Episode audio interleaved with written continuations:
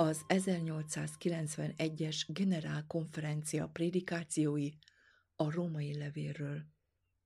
Alec Joseph Wagoner Első prédikáció A Róma beliekhez írott levél az egyik legcsodálatosabb könyv a Bibliában. Az előttünk álló 16 leckében a legrövidebb módon érinthetjük a könyv vázlatát. Fel vagyunk készülve, hogy olyan dolgokat találunk benne, amelyeket talán nem értünk, ahogyan azt sem értjük, hogy a végtelen Isten hogyan tartja fenn az univerzumot hatalmának szavával. Mi hisszük azt, amit nem érthetünk, mert Isten jelentette ki. A Biblia tanulmányozásakor olyan helyzetbe kerülünk, ahol Isten elmondhatja és megmagyarázhatja szavának titkait. A Róma beliekhez írott levél első 15 verse bevezető versek. Az első hét vers a köszöntést tartalmazza, a következő nyolc vers pedig személyes magyarázat. Ezek a versek azonban a Biblia leggazdagabb részei közé tartoznak. Például a 12. versben Pálapostól kijelenti, hogy nem csak azt várta, hogy a gyülekezetnek szolgálhasson, amikor meglátogatja őket, hanem azt is, hogy a gyülekezet szolgálja őt. Pálapostolnak és a gyülekezetnek kölcsönösen kellett a hitük által megvigasztalniuk egymást. Ez nem a gyülekezet azon állapotát mutatja be, amikor a prédikátor a tévedések leküzdése és a testvérek közötti nézeteltérések rendezése miatt fáradozik. A 16. és 17. versekben találjuk a levél témáját. Az egész könyv nem más, mint ezeknek a verseknek a kibővítése. A fejezet utolsó verseiben található kijelentés Isten igazságosságáról a bűnös ember megbüntetésével kapcsolatban és az Istentől való elszakadás következményeiről.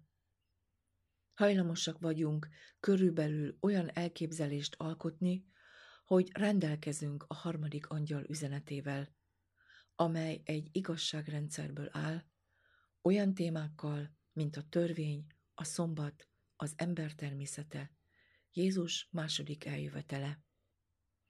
És ehhez hozzáadunk egy kis evangéliumot, a hitáltali megigazulás gondolatát. Csak egyetlen tan létezik, amelyet nekünk hirdetnünk kell. Ez pedig Krisztus evangéliuma. Lásd, Márk, 16. rész, 15-16 verse. Ez a küldetésünk. Azok, akik hisznek az evangéliumban, üdvözülnek. Nincs más prédikálni való, csak az evangélium? Az evangélium Istennek hatalma minden hívőnek üdvösségére. Mit akarunk a megváltásunkon kívül? Mit kérhetünk még? Az evangélium igazságot hoz. Isten igazsága az, amit ő tesz. Ez az ő útja.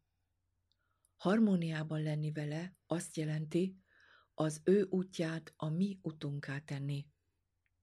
Az evangélium felfedi számunkra ezt az utat, Róma 1.17, és ennél többet jelent, mert az evangélium Isten ereje, amely megvalósítja bennünk az ő útját. A Biblia egy kijelentés az Isten útjáról, és ez az út a tíz parancsolatban van összefoglalva, amely az ő igazságának kijelentése. Ézsaiás 51, 6-7 A Máté 6. rész 33. versében Krisztus kijelenti, hogy ez az igazság az egyetlen szükséges dolog. Miért? Mert az igazság az élet, és akiben megvan az Isten igazsága, mindene megvan ezen a világon, és az eljövendő világon is. Róma első rész 17. versében a hitáltali megigazulásról olvasunk. Az igaz ember pedig hitből él. Semmi másból? Hit és cselekedetek által. Ne tégy az ő beszédéhez, hogy meg ne fedjen téged, és hazug ne légy. Példabeszédek 30. rész, 6. vers. Igaznak lenni annyi, mint megigazulva lenni, és a megigazult ember igaz tetteket cselekszik. Ez a megigazulás gyümölcse. De hogyan viszi véghez ezeket a cselekedeteket? Hit által. János 6, 28, 29. Az az Isten dolga, hogy higgyetek. Talán szűk elképzelésünk van arról, hogy mit jelent a hit. Az igaz ember pedig hitből él. Itt találunk mindent. Semmit sem lehet hozzátenni Isten igazságának, Jézus Krisztus hite általi prédikálásához. Mi a helyzet ezekkel a tanokkal, mint például a szombat vagy a halhatatlanság?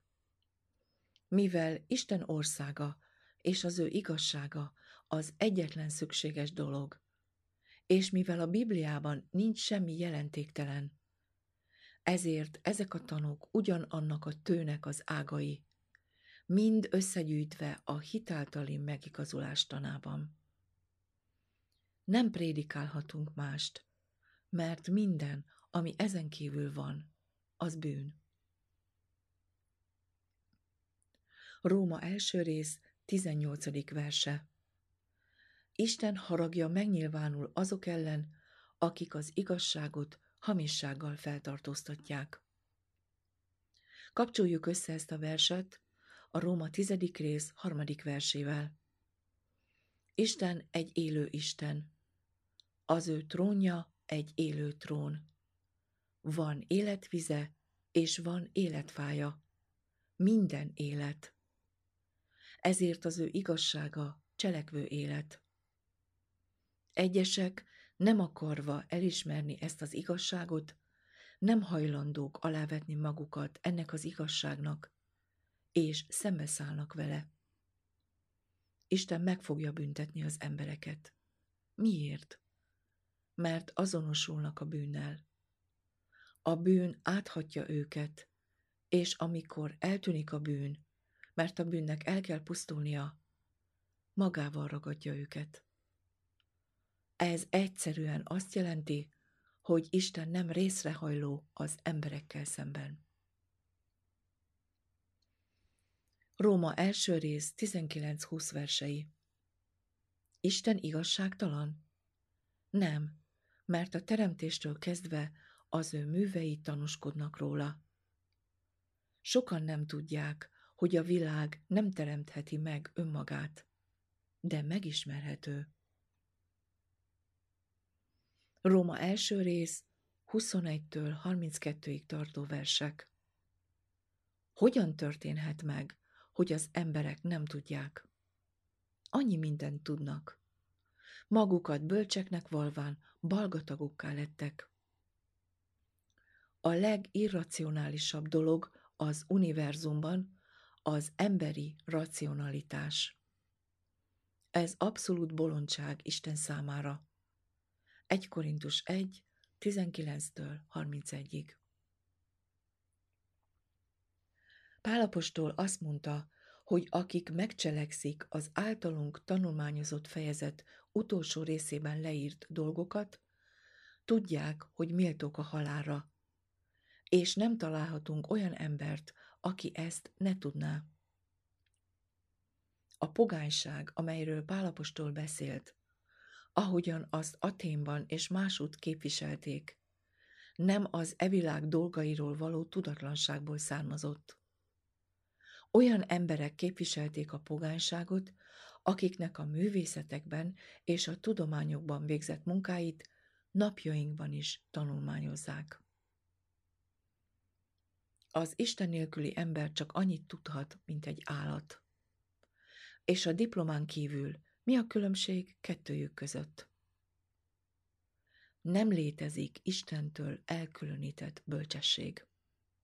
Ezt állította Pálapostól, amikor így írt. Vigyázzatok, hogy rabul ne ejtsen titeket valaki bölcselkedéssel, amely a világ elemi tanításain alapul, és nem Krisztus szerinti.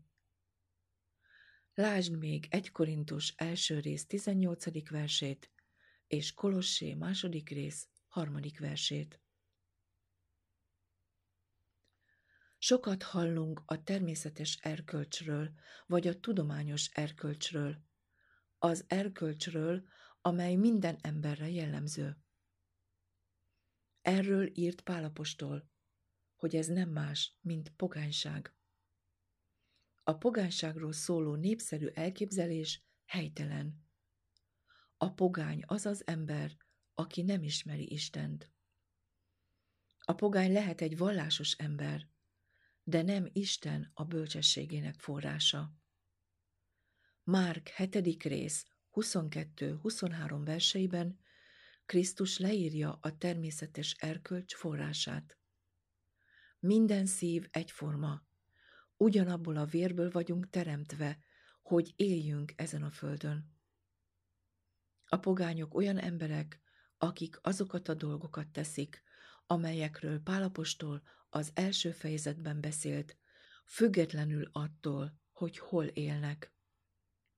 Azok az emberek, akik az Egyesült Államokban vagy Angliában a természetes szív késztetéseit követik, semmivel sem jobbak azoknál, akik ugyanezt teszik Kínában.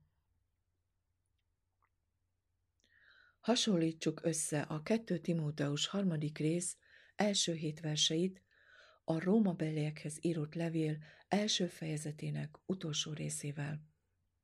Szinte egyformák. Ez azt jelenti, hogy az emberek az utolsó időkben nyíltan pogányok lesznek, átadva magukat a test cselekedeteinek. Ez segít megmagyarázni sok olyan ószövetségi hivatkozást, ahol Isten a pogányok ítéletéről beszél. Ez azt jelenti, hogy mindazok, akik elpusztulnak, pogányok lesznek. Kik a pogányok? Róma 2, 1 Mivel ugyanazokat műveled te, aki ítélsz. Csináltunk-e már olyan dolgot, amiről szégyelnénk beszélni? Miben különbözünk a pogányoktól? Elég széles terepet talál itt az evangélium. Szégyen beszélni azokról a dolgokról, amiket titokban tettünk, de nem szégyellem a Krisztus evangéliumát, mert Istennek hatalma az minden hívőnek üdvösségére. Generál konferencia közleménye 1891. március 8.